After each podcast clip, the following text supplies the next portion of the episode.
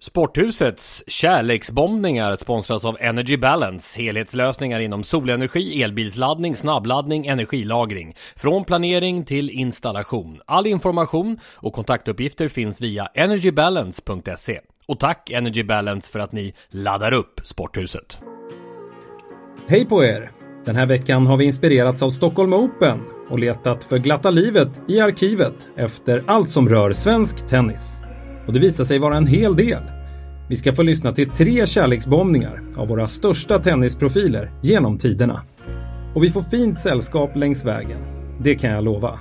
Vi kommer att avhandla Björn Borg, Mats Wilander, men först ut är Stefan Edberg och till vår hjälp för att ösa kärlek över den tidigare världsettan tog vi Maria Strandlund Tomsvik.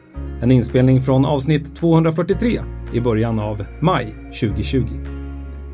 Välkomna till kärleksbombningen av de svenska tenniskungarna. Nu ska vi kärleksbomba Kärleksbomba Nu ska vi kärleksbomba Kärleksbomba De flesta sagor brukar börja med frasen ”Det var en gång”. Så börjar den här sagan också. Det var en gång en pojke som hette Stefan. Han bodde i staden Västervik i det lilla landet Sverige. När han bara var sju år gammal började han spela tennis, bland annat i den här hallen. Men nu ska de bygga en ny tennishall i Västervik. Kanske kommer den att heta Stefanhallen. Vet du hur många priser du har hemma? Nej, det... Jag har många priser men eh, jag har ingen eh, större kontroll på priserna. Jag tror pappa har större kontroll på priserna än vad jag har. De eh, blir oftast att man vinner en turnering och sen in i bokhyllan och sen iväg till nästa turnering. Vilket pris tycker du är det finaste som du har vunnit då? Ja, givetvis Wimbledon-pokalen nu så man får en, eh, en kopia utav den stora. Det är väl den jag tycker är roligast. Ladies and gentlemen, please welcome Stefan Edberg.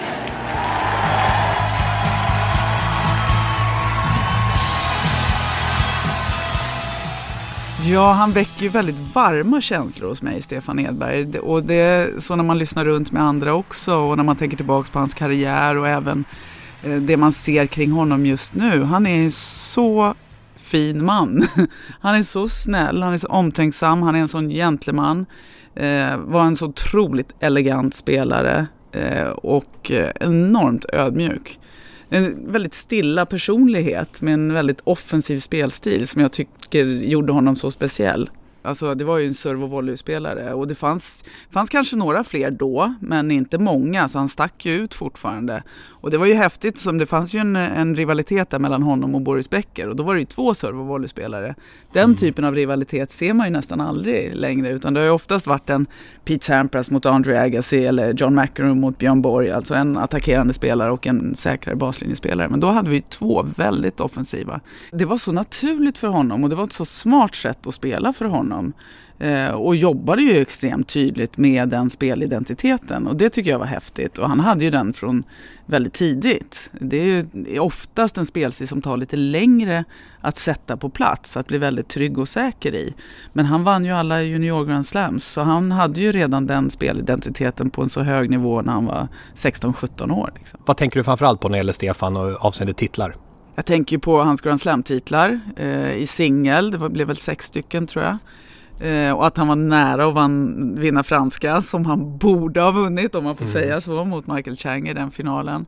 Eh, men sen också den här, det är inte så många som åstadkommit det, att vara rankad etta i världen i både singel och dubbel. Just det, bra. Det, och, och särskilt på herrsidan. På damsidan finns det fler, för det är fler av toppdamerna som spelar dubbel. Men på herrsidan är det ju jätteovanligt att toppherrarna spelar dubbel. Så det, det tycker jag är väldigt häftigt och tycker jag lyfts väldigt sällan kring honom. Edbergs andra serv då emot backhandrutan på matchbollen. Och där kommer serven in från Edberg, där kommer den in. Och backhand av Becker, backhandvolley av Edberg, Becken och backhandvolley av Edberg och Becker. Och Edberg täcker in och Becker nära nät. Han får bollen in! Och Edberg kastar sig bakåt på centerkorten. Och Becker kliver över nätet och gratulerar Edberg. Och Edberg är så lycklig. Han håller undan och han blir den andra svensken i historien att vinna Wimbledon.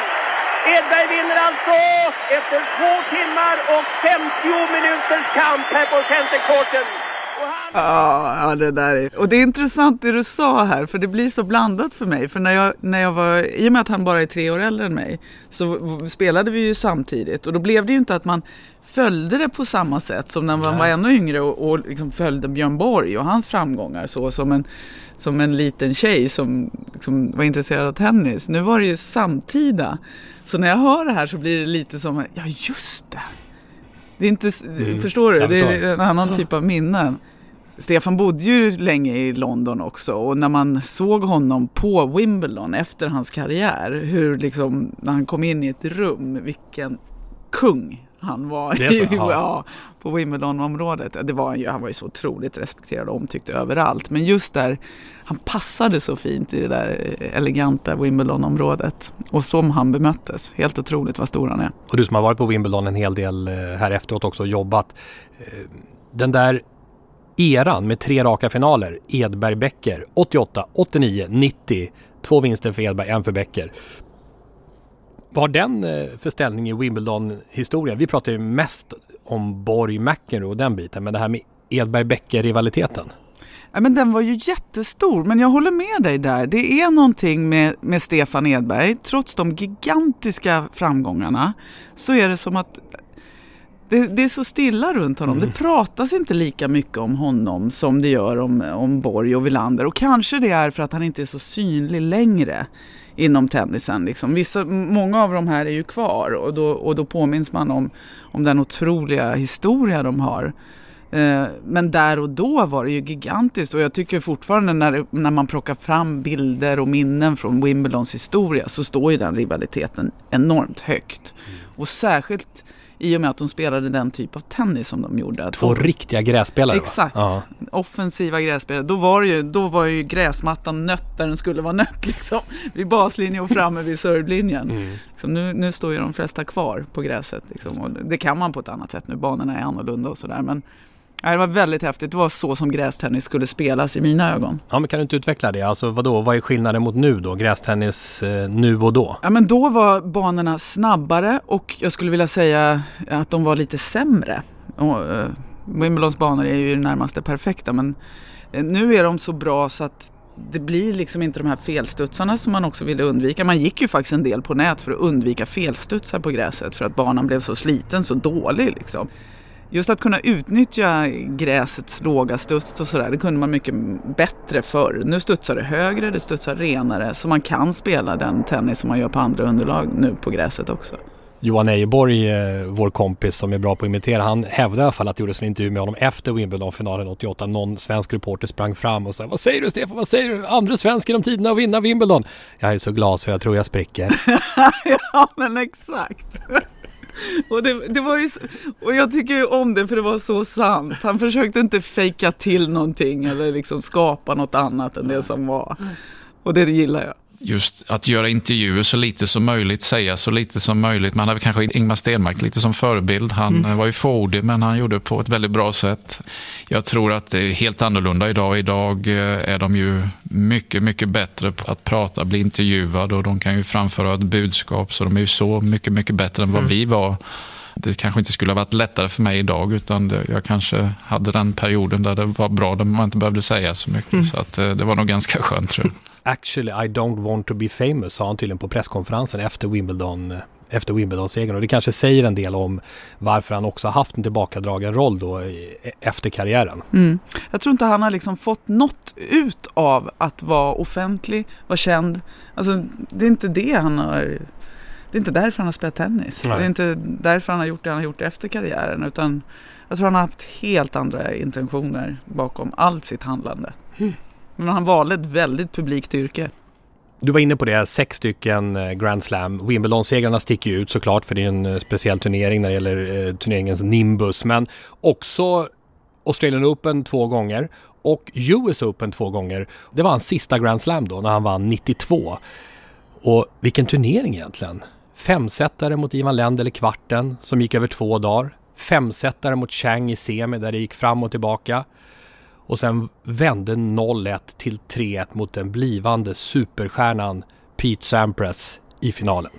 Edberg är framme vid matchbollar i US Open-finalen 1992.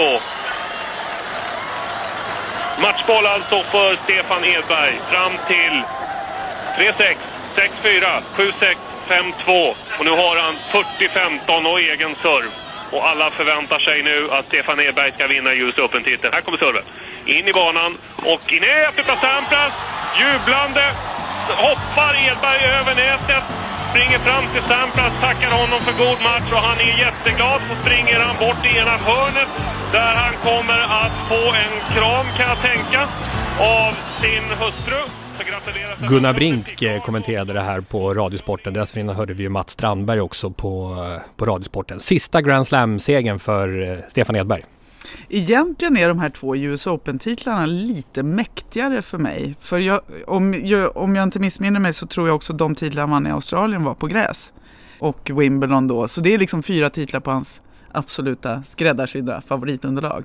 Så att ta de här titlarna i US Open tycker jag på något sätt är ännu större faktiskt med hans spelstil. Och sen är det ju så magiskt att han får möta Pete Sampras som sen kommer att dominera här touren i många, många år och vinna över honom på amerikansk mark. Det var ju superhäftigt. Mm, och han sa det i någon intervju att han var så mör efter det här Lendl och Chang och allting så han fattade inte att han skulle kunna spela men, men han klarade av det ändå. Då.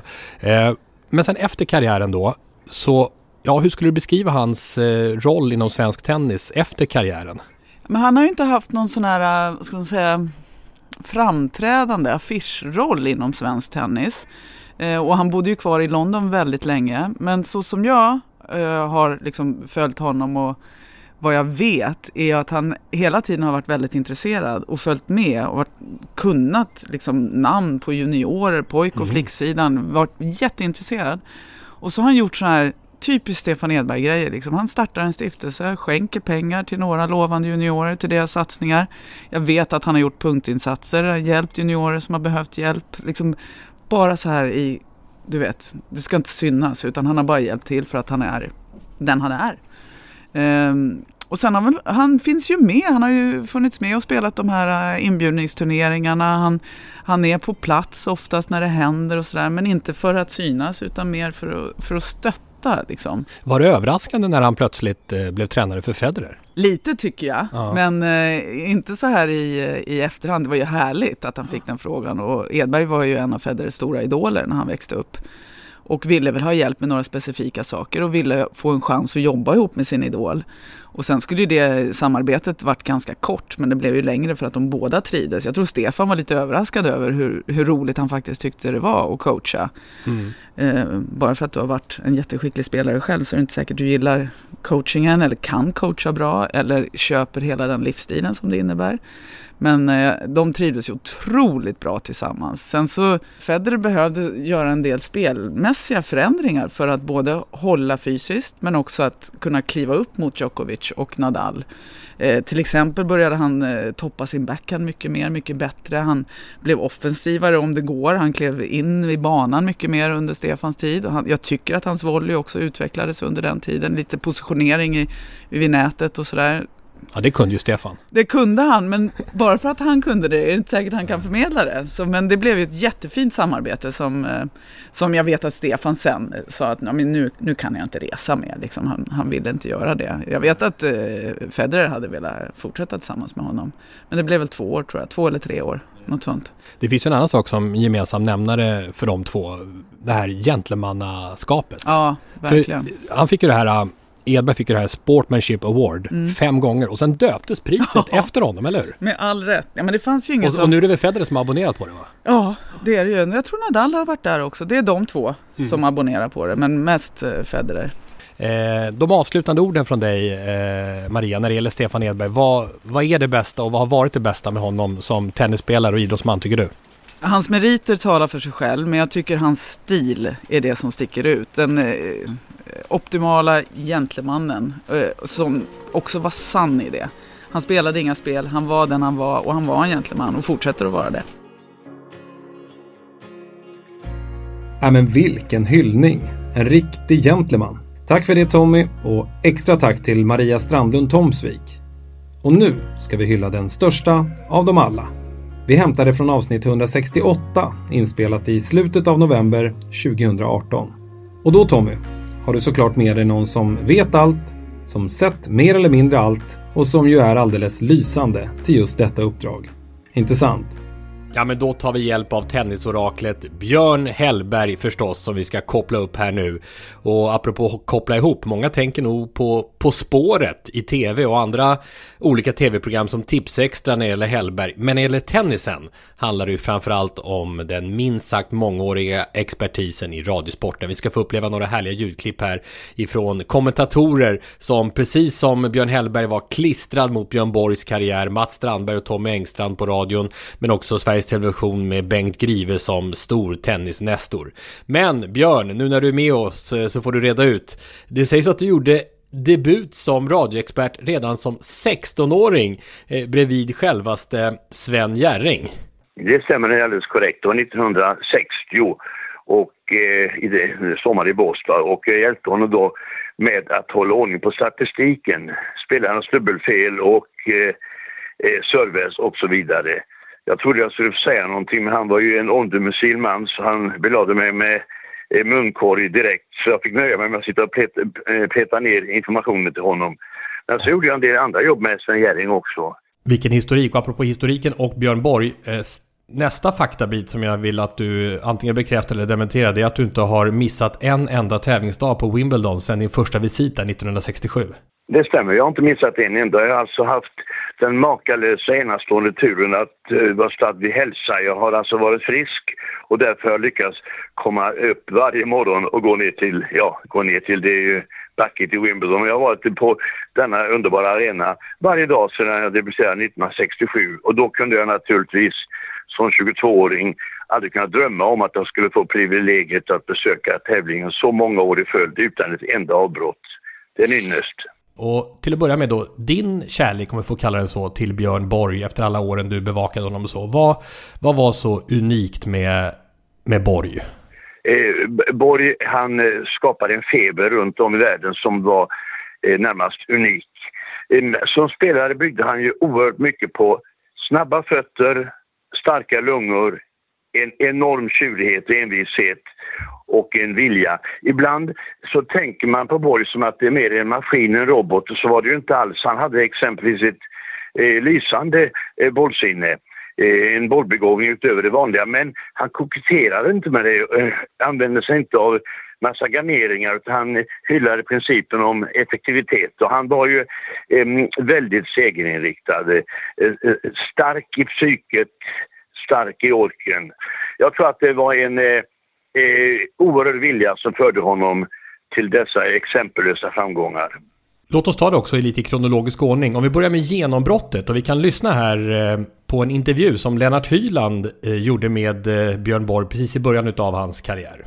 Är du aldrig rädd för framtiden? Nej, det är jag inte. Inte ens. rädd för att du vid 25 års tid ska vara trött på det här flängandet? Nej, jag är inte dugg minsta rädd. Att spänna viljan och nerver varenda dag, om och om igen? Nej. Du vill det? Det är ditt liv? Ja, det är mitt liv. Och jag har tagit chansen och jag vill fortsätta med det. Borg var, det, var- han var predestinerad att bli någonting. För att han var så besjälad av att eh, gå hela vägen att han var beredd till vilka uppoffringar som helst för att eh, klättra upp på den topp som liksom väntade på honom. Så att eh, det, det hördes alltså tydligt att han, han visste vad han ville.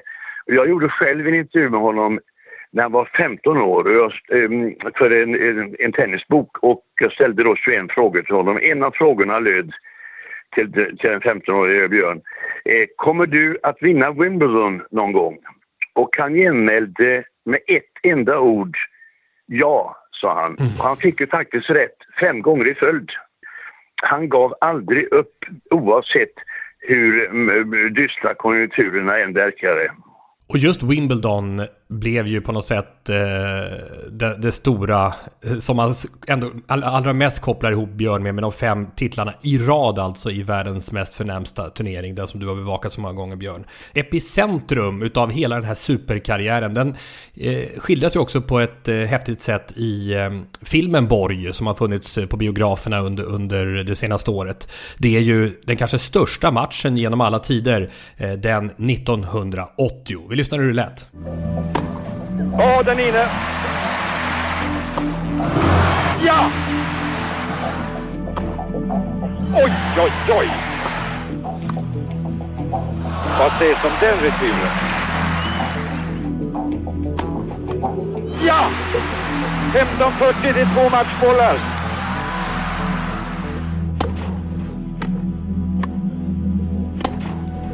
Den sitter där! Oj, jag tror inte att det är sant. Det var makalöst. Han har gjort det igen. Björn Borg. Och detta tror jag var det största ögonblicket i svensk idrottshistoria. Ja, det var det största. Det tycker jag absolut, det måste jag säga. För eh, det var ju en gastkramning, en dramatik utan dess like. Och jag kände det när jag hörde min gamle vän i Grive här eh, så fick jag kalla kårar eh, längs ryggraden. Faktiskt, fast när man eh, vet precis hur det gick till så, så är det varje gång blir man eh, återuppväckt så att säga. Eh, och det var ju en omtumlande eh, händelse. Däremot vill jag inte kasta den som en av de bättre matcherna, eh, alltså rent kvalitetsmässigt både Borg och McEnroe har spelat bättre än de gjorde den matchen. Om då. Men spänningen, den var ju uh, obegriplig. Så eh, på ett vis så um, är den en skiljedelare den här matchen då med 1980 mellan Borg och McEnroe.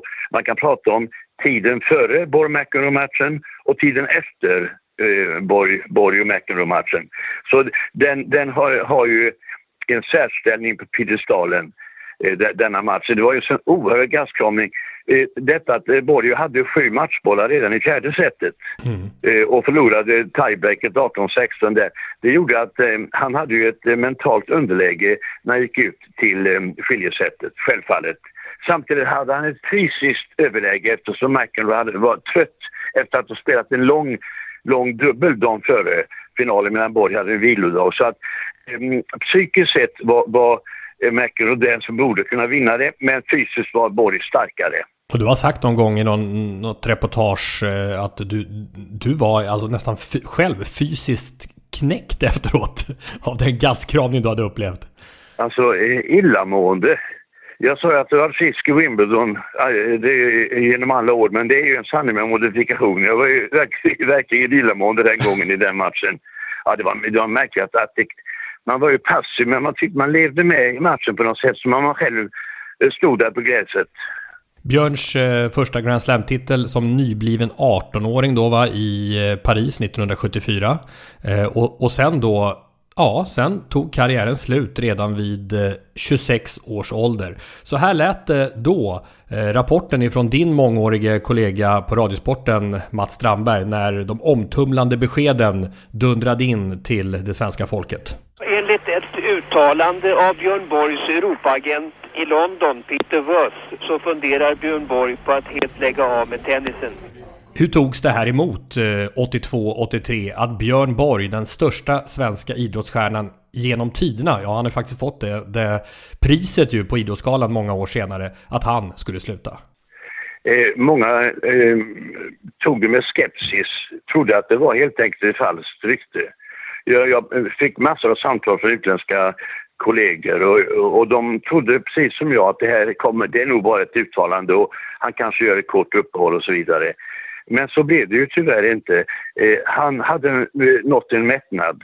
Gjorde sedan eh, tyvärr ett misslyckat försök till comeback. Han, han eh, hade han hållit på längre så, så, så hade han direkt alltså, så hade han säkert noterat fler framgångar. Men jag tror att han hade fått nog helt enkelt. Och min personliga teori är också att han eh, tappade lite av geisten efter att ha förlorat tre stora finaler eh, i följd mot McEnroe. Han var ju ytterst nära att förlora den fjärde också, den, den eh, eh som vi har pratat om nu i Wimbledon-finalen 1980. Så tror jag att han innerst inne tappade lite entusiasm efter de tre nederlagen. Det, det, står, eh, det finns väl en del om eh, Borg i boken antar jag? Eller dina... Jag har ett kapitel, jag var den som följde Borgs direkt efter första segern i Wimbledon 76.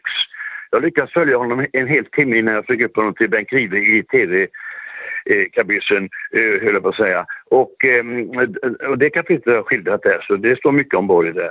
Men här är en intressant avslutande fråga om Björn. Eh, och det är hur stor han var för, för alla de som lyssnar på Sporthuset som inte var med på den tiden mellan 74 och 82. Eh, och som till exempel nu upplever Zlatan Ibrahimovic och, och, hans storhet och du som var i, i, i världens alla hörn. Hur skulle du beskriva det, Björn Borgs storhet runt om i världen? Ja, eh, eh vi ska komma ihåg att han kom från ett ganska exotiskt land. Eh, Sverige, alltså om man ser det ur ett internationellt, globalt perspektiv där. Eh, även om vi har haft många stora stjärnor tidigare, som exempelvis Sven Davidsson. Men det var inte så vanligt att ett eh, så pass litet land som Sverige kunde producera så stora eh, tennisstjärnor. Och sedan var han ju eh, annorlunda i sin framtoning. En annorlunda image än de, de andra. Eh, spelade annorlunda. Eh, lite, inte särskilt ortodox tennisstil. Dubbelfattning, det var inte särskilt vanligt. Det hade förekommit. Jimmy Connors hade det. Och, och eh, dubbelfattningen infördes redan på 30-talet av en australisk spelare som hette Vivian McCraw. Så Borg var inte först för det, men han var en av de första riktigt stora som eh, begagnade sig av eh, tvåhandstennisen där. Så att eh, han betydde kolossalt mycket i alla avseenden. Och detta att han slog igenom i så pass låg ålder, det var ju också frappant. Mm. Tack för att du var med och förgyllde Sporthuset. Ta tack så mycket Tommy, det var ju mycket trevligt att få återuppliva gamla minnen. Det är ju vi som ska tacka dig Björn för att du delar med dig av dina Björn Borg-minnen. Björn Borg alltså. Vilken kultfigur inom svensk tennis. Men också inom världstennisen. Och apropå världstennis. En som faktiskt hållit sig kvar där på den arenan är vår sista man ut. I mars 2019 tog Jens Fjällström oss igenom kärleksbombningen av den här liraren. Game, Set and Mats.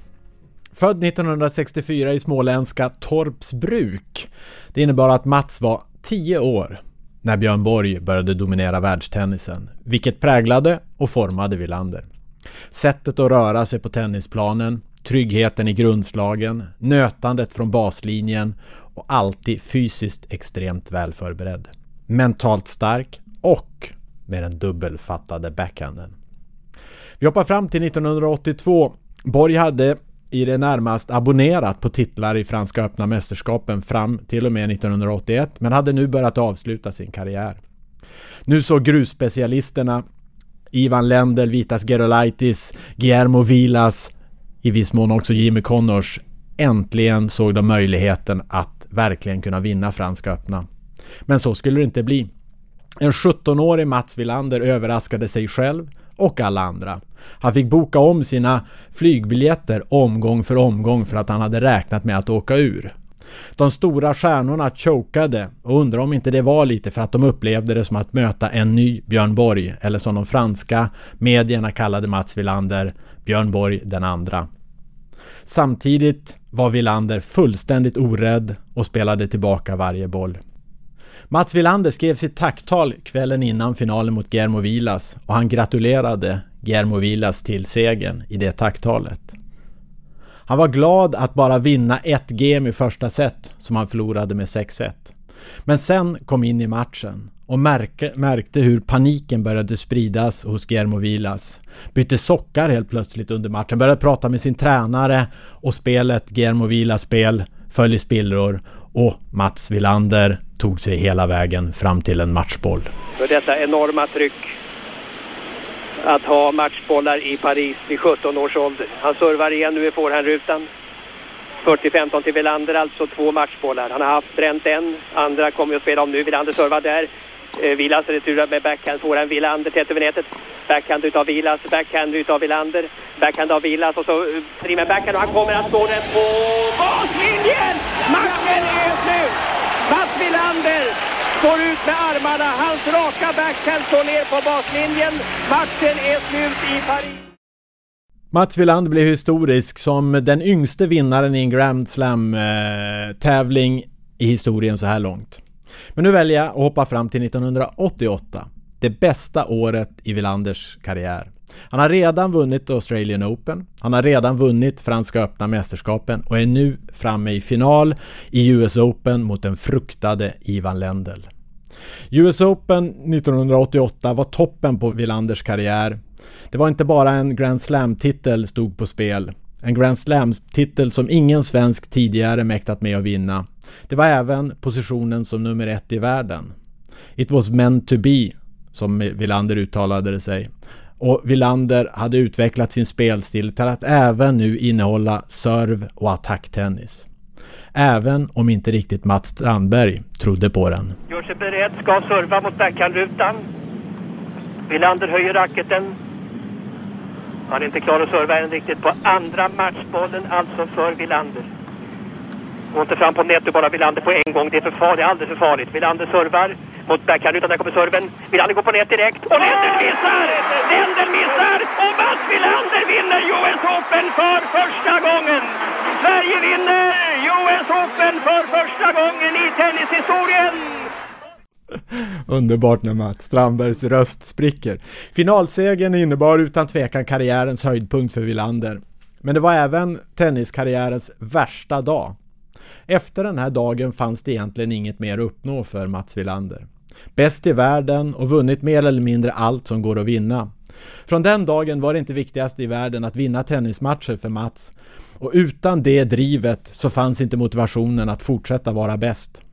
Men här kommer också en annan sida av Mats fram. Privatpersonen. Det var inte bara tennis i Mats Wilanders huvud.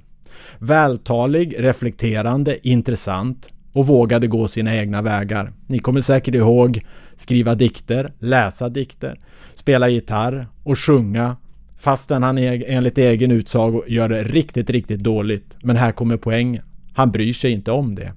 Han är lika trygg som privatpersonen Mats Wilander så som i rollen som tennisspelaren Mats. Och det är en styrka som många elitidrottare kan lära sig av Mats idag. För det gör honom också till en av tennisvärldens bästa experter. Game, set and Mats. Mm, ja, så heter ju programmet tror jag som han har på Eurosport. Bra, där bra han är, koll. där Bra han koll. är tung profil i, i tv. Jag har ju fått flera sådana här, äh, fortfarande kvar lite ståpälsaktigt här. Ja, har man Strandberg kommenterar så, så blir det ju Ja. det.